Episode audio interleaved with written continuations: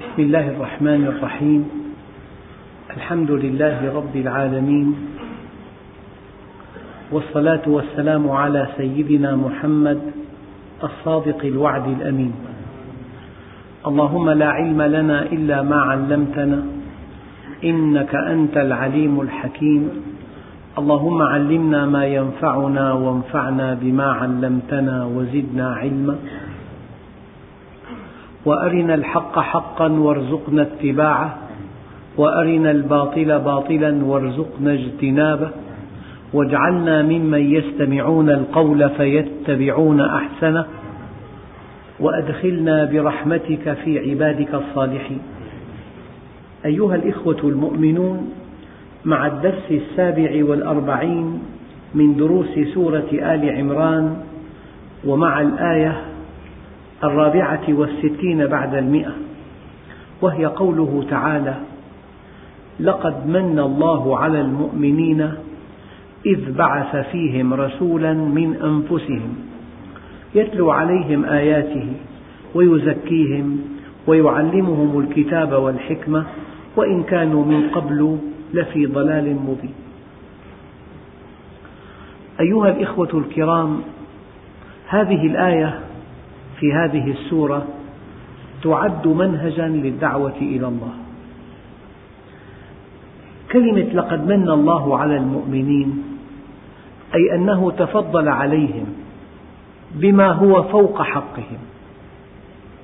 حقهم خلق كونا واسع الأرجاء. كل شيء فيه آية تدل عليه تدل على وجوده. وعلى وحدانيته وعلى كماله. وقد أمرنا أن ننظر في خلق السماوات والأرض. أمرنا أن ننظر فيما خلقنا منه. فلينظر الإنسان مما خلق. أمرنا أن ننظر فيما نأكل وما نشرب. فلينظر الإنسان إلى طعامه. أمرنا أن ننظر إلى السماء. قل انظروا ماذا في السماء والأرض. فهذا الكون تجسيد لأسماء الله الحسنى وصفاته الفضلى. من أعمل فكره في الكون وصل إلى خالقه. من أعمل فكره في تربية الله لعباده وصل إلى رب العالمين. من أعمل فكره في خلق الله وصل إلى خالق الأرض والشمس والقمر وما بينهما. إذا أودع الله في الإنسان عقلا لو أعمله فيما خلقه الله عز وجل لوصل إليه. والآيات التي تتحدث عن العقل تقترب من ألف آية عن العقل والعلم. أفلا يتفكرون؟ أفلا يذكرون؟ أفلا ينظرون؟ ما لكم كيف تحكمون؟ فأنى تصرفون. هل يستوي الذين يعلمون والذين لا يعلمون؟ يرفع الله الذين آمنوا منكم والذين أوتوا العلم درجات. فأودع في الإنسان عقلا يكفيه أن يعرف الله به. وخلق كونا هو مظهر لأسماء الله الحسنى وصفاته الفضلى. فكل أسماء الحسنى وصفاته الفضلى تتجلى فيما خلق. ثم أعطاك فطرة تكشف لك الخطأ. ونفس وما سواها فألهمها فجورها وتقواها. ثم أودع فيك الشهوات لترقى بها إلى رب الأرض والسماوات. ثم منحك حرية الاختيار ليثمن عملك. ثم بعث لك الشرائع لتكون منهجك إلى الله عز وجل. أعطاك كل شيء. وفوق هذا وذاك لقد من الله على المؤمنين إذ بعث فيهم رسولا من أنفسهم. أيها الإخوة مقومات التكليف كافية. مقومات التكليف كون ناطق بوجود الله وكماله ووحدانيته وعظمته وعقل مبرمج وفق نظام الكون. ومتوافق في مبادئه مع مبادئ الكون كمبدأ السببية والغائية وعدم التناقض. وفطرة تكشف لك الخطأ كشفا ذاتيا. وحرية اختيار كي يثمن عملك. وشهوة دافعة إلى الله عز وجل. بها ترقى إلى رب الأرض والسماوات. هذه مقومات التكليف. وهي كافية كي تعرف الله وكي تعرف أين أنت منه وكافية أن تصل إلى الآخرة. وفوق هذا كله من الله علينا إذ بعث فينا رسولا من أنفسنا كأن يضع الأب ابنه في أرقى مدرسة يدفع له أعلى قسط يهيئ له مركبة تنقله من بيته إلى مدرسته. يعطيه مبلغا من المال لينفقه. يخصص له غرفة خاصة ليدرس فيها. يهيئ له كل السبل. وفوق هذا وذاك هيأ له أساتذة يأتون إلى بيته ليعلموه فضلا عما تعلمه المدرسة. هذا عطاء زائد.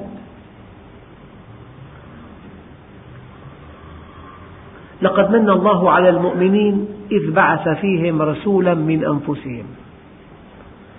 الرسالة التي تمثلت برسول الله صلى الله عليه وسلم لها مهمتان كبيرتان. المهمة الأولى هي التبليغ. يا أيها الرسول بلغ ما أنزل إليك من ربك. فإن لم تفعل فما بلغت رسالته. لكن المهمة الأكبر أن يكون النبي قدوة لنا. إنه بشر. تجري عليه كل خصائص البشر. انتصر على نفسه فكان سيد البشر. النبي عليه الصلاة والسلام حينما يكون بشرا مثلنا قل إنما أنا بشر مثلكم.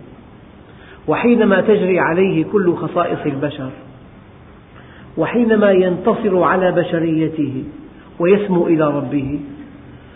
هو حجة قاطعة على أن هذا التشريع واقعي وفي إمكان كل منا وهو قابل للتطبيق. كل إنسان يقول أن هذا التشريع ليس واقعيا يصعب تطبيقه ليس لهذا الزمان. هو ينقض كلام الله عز وجل حينما يقول لا يكلف الله نفسا إلا وسعها. كل تكاليف البشر من وسع البشر. كل التكاليف التي كلف بها البشر ضمن وسعهم وطاقتهم. لكن هذا الوسع والطاقة لا تحدده أنت يحدده خالق الإنسان. فحينما كان الصيام شاقا في السفر أباح لك أن تفطر. وحينما كان الصيام في المرض شاقا أباح لك أن تفطر. وحينما تكون مسافرا أباح لك أن تقصر الصلاة. فالله وحده يحدد ما إذا كان هذا التكليف في وسعك أو فوق وسعك. إن كان في وسعك ألزمك به.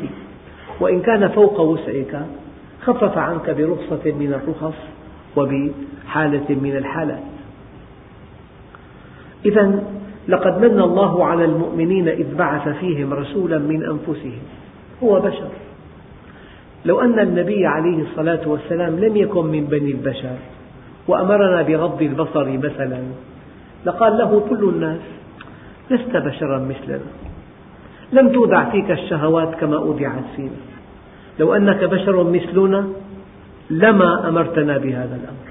لا لقد جاءكم رسول من أنفسكم. قل إنما أنا بشر مثلكم. أوذيت في الله كما قال عليه الصلاة والسلام ولم يؤذ أحد مثلي وخفت في الله وما خاف أحد مثلي وأتى علي ثلاثون يوما لم يدخل جوفي إلا ما يواريه إبط بلال. يجوع كما نجوع ويتألم كما نتألم ويخاف كما نخاف ويشتهي كما نشتهي لكنه انتصر على شهواته وعلى عوامل أرضيته وسما إلى ربه. إذا حينما كلفه الله أن يبلغنا كلفه أن يكون قدوة لنا.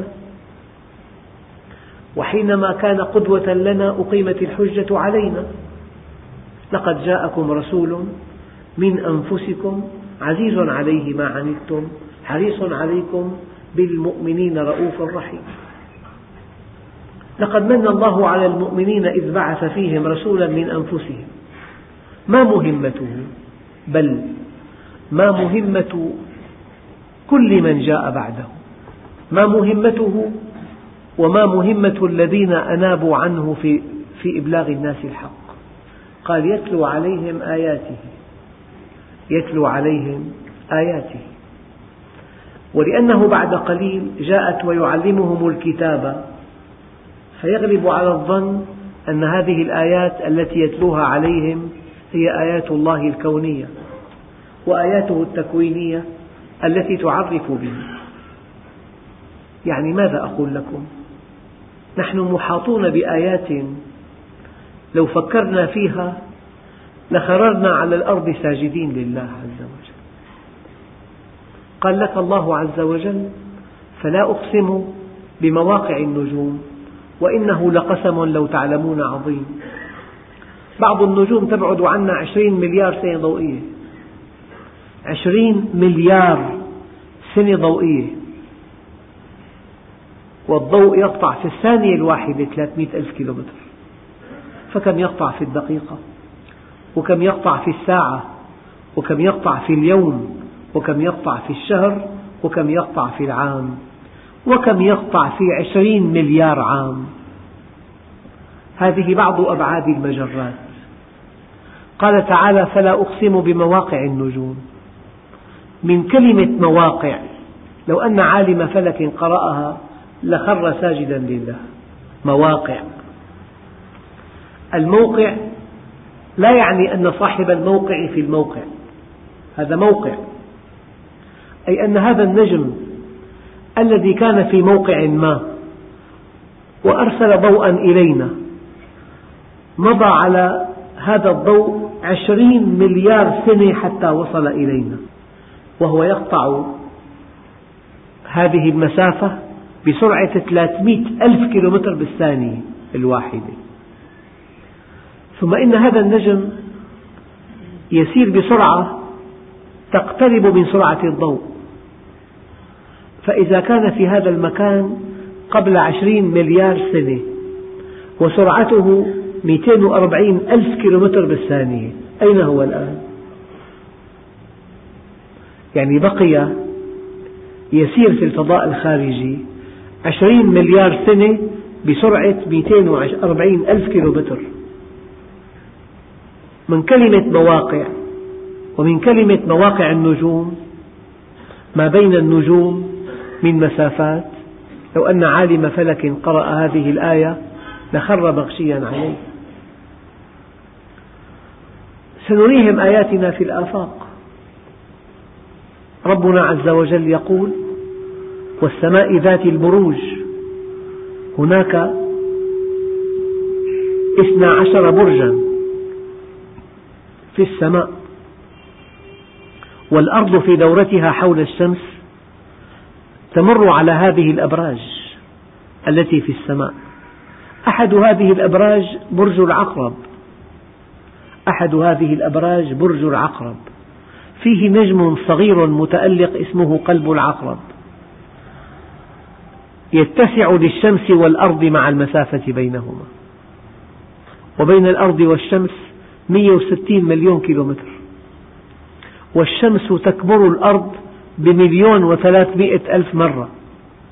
وهذا النجم الصغير المتألق أحمر اللون الذي اسمه قلب العقرب يتسع للشمس والأرض مع المسافة بينهما. ذلكم الله رب العالمين. سنريهم آياتنا في الآفاق. والله أيها الإخوة لو أردنا أن نستقصي الآيات التي وردت في القرآن الكريم تتحدث عن الفلك وعن المجرات وعن الشمس والقمر لأمضينا سنوات وسنوات. بل إن مرصدا عملاقا رصد نجما اسمه عين القط يبعد عنا ثلاثة آلاف سنة ضوئية. الصورة وردة جورية بكل معاني هذه الكلمة. لها أوراق حمراء داكنة محاطة بوريقات خضراء زاهية في وسطها كأس أزرق. هذه الوردة الجورية ليست إلا انفجار هذا النجم الذي يبعد عنا ثلاثة آلاف سنة ضوئية. وقد قال الله عز وجل فإذا انشقت السماء فكانت وردة كالدهان فبأي آلاء ربكما تكذبان؟ لكن لو تحدثنا عن أبعد المجرات إلينا أو عن أبعد المجرات المكتشفة إلينا ثم انتقلنا إلى أقربها إلينا. أقرب نجم ملتهب إلينا.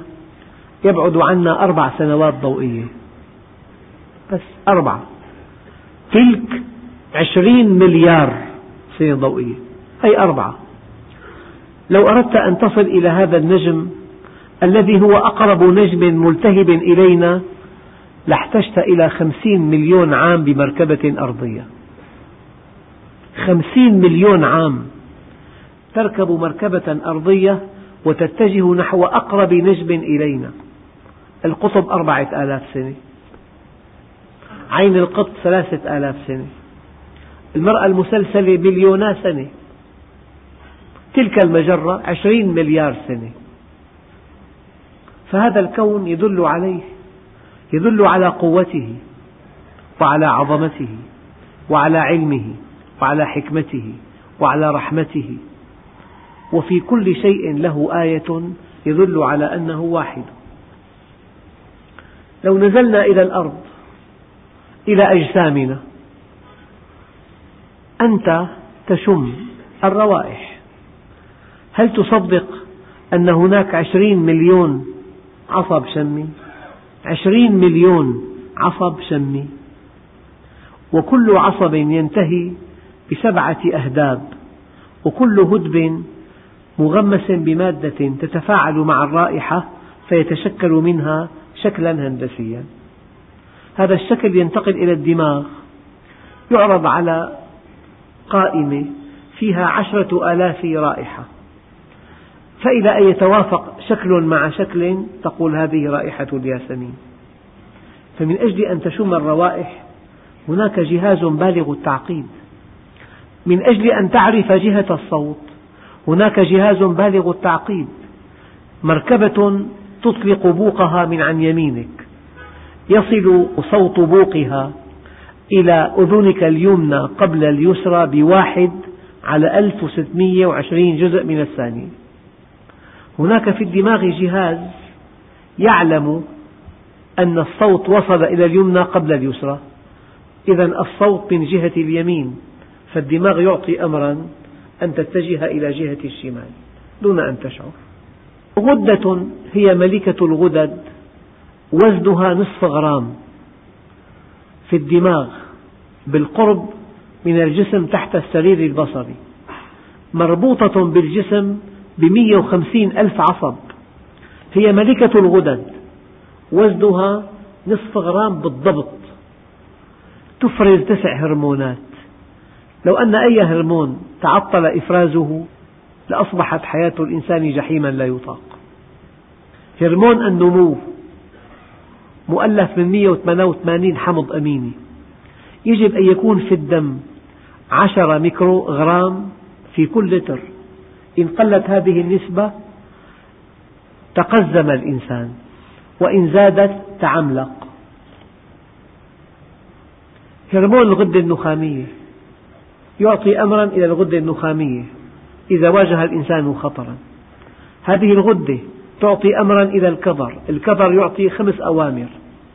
أمر إلى القلب يرتفع نبضه وأمر إلى الرئتين يزداد وجيبهما وأمر إلى الأوعية المحيطية تضيق لمعتها وأمر إلى الكبد يطرح كمية سكر إضافية وأمر آخر إلى الكبد يطرح هرمون التجلط دون أن تشعر في ثوان معدودات.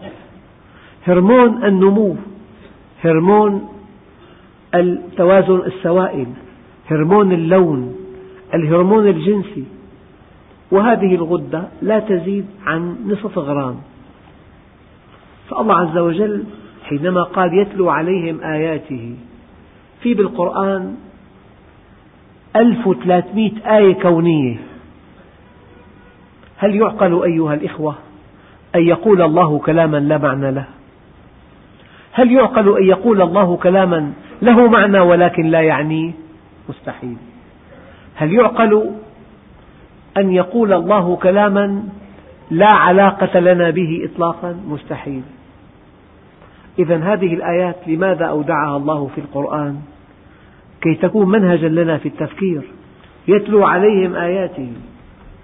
لأنك إن عرفت الله ثم عرفت أمره تفانيت في طاعته. أما إذا عرفت أمره ولم تعرفه تفننت في التفلت من أمره. تفننت في التفلت من أمره. وهذه مشكلة العالم الإسلامي الأولى. يعرفون الأمر والنهي ولكن معرفتهم بالله ضعيفة. لأنها ضعيفة اجترأوا وفعلوا ما نهى الله عنه ثم اجترأوا وقصروا فيما أمر الله به. إذا في أية دعوة إلى الله وهذا منهج الدعوة في أية دعوة إلى الله ينبغي أن تتلى علينا آيات الله الدالة على عظمته. شعرنا هذا الذي في رأسنا. لكل شعرة وريد وشريان وعصب وعضلة وغدة دهنية وغدة صبغية. كل شعرة. في تقريبا 300 ألف شعرة عند الشاب. 300 ألف شعرة. لكل شعرة وريد وشريان وعصب وعضلة وغدة دهنية وغدة صبغية. شبكية العين. 130 مليون مخروط. العصب البصري. 900 ألف عصب. في قطر لا يزيد عن نصف ميلي. هذا خلق الله. الكبد 300 مليار خلية. كل خلية تقوم بكل وظائف الكبد 500 وظيفة.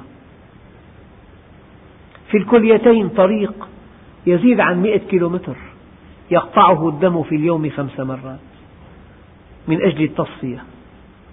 القلب يضخ في اليوم الواحد ما يملأ ثمانية أمتار مكعبة. ما يملأ مستودعا حجمه ثمانية أمتار مكعبة. القلب يضخ من الدم في العمر المتوسط ما يملأ أكبر ناطحة سحاب في العالم التي هدمت القلب يضخ في العمر المتوسط ما يملأ أكبر ناطحة سحاب في العالم. هذا خلق الله عز وجل. يتلو عليهم آياته. في أية دعوة إلى الله لا بد من أن تعرف الناس بالله. معرفة الله أصل هذا الدين. التفكر في خلق السماوات والأرض. أوسع باب ندخل منه إلى الله. وأقصر طريق نصل به إلى الله. أقصر طريق وأوسع باب. والله عز وجل وصف المؤمنين لا بأنهم تفكروا مرة واحدة قال إن في خلق السماوات والأرض واختلاف الليل والنهار لآيات لأولي الألباب الذين يذكرون الله قياما وقعودا وعلى جنوبهم ويتفكرون في خلق السماوات والأرض. الإنسان مصمم تصميم رائع. أنت في النهار ينبض قلبك من عشرة إلى عشرين نبضة زائدة عنك في الليل. وأنت في النهار تستهلك السكر خمسة وثلاثين مرة بالمية زيادة عن الليل. وفي النهار يزداد وجيب الرئتين. وفي النهار ترتفع الحرارة نصف درجة. وفي الليل تنخفض نصف درجة. هناك قائمة طويلة جدا لا أذكرها كلها. تتحدث عن نشاط الجسم في النهار. أما في الليل هرمون النمو يرتفع إلى أعلى درجة. ما الذي يعلم الأجهزة أن الوقت نهار أو ليل؟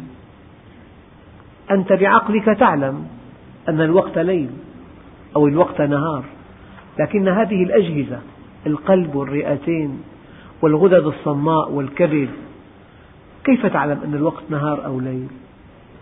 قال هناك ساعة بيولوجية في الدماغ مرتبطة بقاع العين فحينما يأتي الضوء إلى قاع العين هذه الساعة تبرمج كل هذه الأجهزة على أن ترفع نشاطها في النهار وأن تخفضه في الليل متى كشفت هذه الساعة؟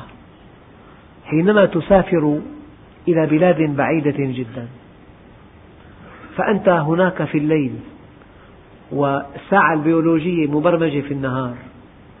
وقد حدث هذا معي ومع كل أخ يسافر إلى طرف العالم الآخر. يبقى يومين ينام في النهار ويستيقظ في الليل. لأن ساعته البيولوجية إذا كان الوقت ليلا هي في النهار. إلى أن تعيد الساعة برمجة نفسها على الليل والنهار هناك. فإذا عدت إلى بلدك بقيت أيضا يومين تنام في النهار وتستيقظ في الليل إلى أن تعيد الساعة برمجتها مرة ثانية. هذا معنى يتلو عليهم آياته. الحديث عن آيات الله في خلق الأكوان وفي خلق الإنسان لا ينتهي. لكن حسبكم أيها الإخوة أن الآيات القرآنية التي تتحدث عن الكون هي منهج لكم. منهج لكم. يعني قال تعالى وعلامات وبالنجم هم يهتدون. الله خلق علامات. حدثني أخ ضمن حقلا من البطيخ في شمال سوريا. قال لي قطفت منه ما يزيد عن تسعين سيارة. كل يوم أقطف سيارة وأبيعها. معنى ذلك أن الله صمم هذه الفاكهة البطيخ على أن تنضج على مدى تسعين يوم طيب سألت صاحب هذا الحقل ما لون هذا البطيخ؟ قال لي كله أخضر اللون متشابه كيف تعرف أن هذه البطيخة ناضجة؟ قال لي هناك علامة قلت أين هذه العلامة؟ قال هناك خيط حلزوني في أعلاها نمسكه فإذا انكسر أي جف فالحبة ناضجة. إذا بقي طريا فالحبة غير ناضجة. لولا هذه العلامة كيف تجني هذا البطيخ؟ وعلامات. قال لك وما أنتم له بخازنين الماء؟ لو أنني أردت أن أخزن ماء يكفيني عاما لاحتجت إلى بناء بحجم البناء الذي أسكنه تماما. هناك دراسات أن أسرة تسكن في 200 متر مربع بارتفاع ثلاثة ونصف لو أنها أرادت أن تخزن ماء العام لاحتاجت إلى حجم إلى حجم بيتها تماما.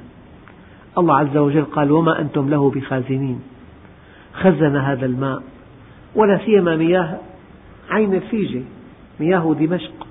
خزنها في جوف يبدأ من عين الفيجة وينتهي قبيل حمص. وفي عرض يبدأ من سيف البادية وينتهي تحت لبنان. كل هذا الحوض مخزن وفي في هذا الجوف صخور معدنية لك مياه معدنية.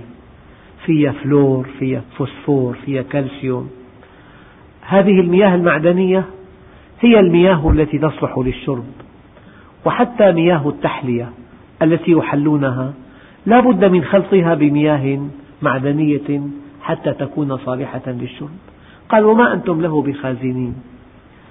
كلما قرأت آية قال ونقلبهم ذات اليمين وذات الشمال. أهل الكهف. الإنسان حينما ينام أيها الإخوة في جهاز عظمي هيكله العظمي وهذا الهيكل محاط من كل الجهات بعضلات. فإذا نام الإنسان على سرير.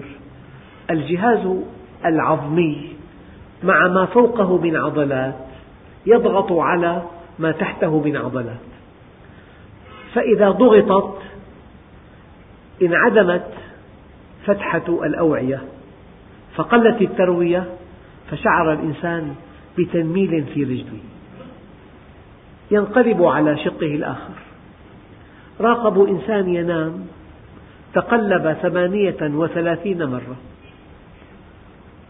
مرة على شقه الأيمن ومرة على شقه الأيسر. ولولا هذا التقليب لتفسخ اللحم الذي علينا. وكل مريض الآن يصاب بالسبات لا بد من تقليبه وإلا لحمه يهترئ. وهذا شيء ثابت. الله قال ونقلبهم. ذات اليمين وذات الشمال وكلبهم باسط ذراعيه بالوصي لولا هذا التقليب لما بقي أهل الكهف في كهفهم ثلاثمائة من السنين. هي آية؟ يعني الآيات التي يتحدث الله عنها لا تنتهي. قال تعالى فيؤخذ بالنواصي والأقدام. ناصية الرأس جبهة الإنسان محل الفص المهم جدا في الدماغ محل محاكمته. فالإنسان يتخذ قرارا في الكذب في فصه الجبهي ويتخذ قرار بالإساءة والإفساد في هذا الفص الجبهي. قال فليدع نادية. سندعو الزبانية. كلا لا تطعه واسجد واقترب. الآية الكريمة كلا لنسفعن بالناصية. ناصية كاذبة خاطئة. دقق في هذه الآية. ناصية كاذبة خاطئة. أي الكذب والخطأ يبدأ من الفص الجبهي في الدماغ. لو مضينا في الحديث عن آيات الله الدالة على عظمته إن في السماوات والأرض إن في البحار إن في الأسماك إن في الأطيار الطيور حتى هذه اللحظة لا يعلم العلماء كيف تهتدي إلى بيوتها من خلال مسافات طويلة جدا. الطير يقطع أكثر من سبعة عشر ألف كيلومتر. ويبقى في الجو أحيانا ستا وثمانين ساعة. أكبر طائرة عملاقة تقطع ما بين دمشق إلى سيدني في سبعة عشر ساعة. رحلة متصلة.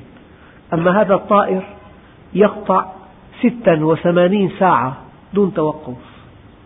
كيف يهتدي إلى هدفه؟ لا أحد يعلم. نظرية الشمس نقضت نظرية الساحة المغناطيسية نقضت نظرية ظواهر الأرض نقضت ليس هناك من جواب إلا أن الله عز وجل قال أولم يروا فوقهم صافات ويقبضن ما يمسكهن إلا الرحمن. يعني تولى الله بذاته هداية الطير إلى أهدافه هذه آية من آيات الله الدالة على عظمته. أنا ما أردت أن أستقصي لكن أردت أن أضع أمثلة بين أيديكم. يتلو عليهم آياته. كيف نعرف الله؟ من خلال خلقه. فالتفكر في خلق السماوات والأرض هو طريقنا إلى معرفة الله. ويزكيهم. ما في إسلام أساسه المعرفة الفكرية فقط. ليس هذا إسلاما. يتلو عليهم آياته ويزكيهم. كيف يزكيهم؟ يدعوهم إلى طاعة الله. يدعوهم إلى الاتصال به. والإنسان إذا أطاع الله واتصل به زكت نفسه واصطبغت بالصبغة الكاملة. الإنسان مفطور فطرة سليمة. فأقم وجهك للدين حنيفا. فطرة الله التي فطر الناس عليها لا تبديل لخلق الله. لكن الإنسان إذا أقبل على الله اصطبغ بصبغة الكمال. يتلو عليهم آياته ويزكيهم. مستحيل وألف ألف ألف مستحيل أن يكون المسلم حاقدا أو غدارا أو محتالا أو قاسي القلب أو جاحدا أو ظالما. مستحيل. لا قيمة لكل ما تعتنق من معتقدات إن كنت بهذه الصفات. لأن الله عز وجل جعل من مهمة النبي عليه الصلاة والسلام أنه يتلو عليهم آياته ويزكيهم. وفي القرآن قد أفلح لم ترد إلا في التزكية قد أفلح من تزكى وذكر اسم ربه فصلى قد أفلح من زكاها وقد خاب من دساها. قد أفلح المؤمنون الذين هم في صلاتهم خاشعون.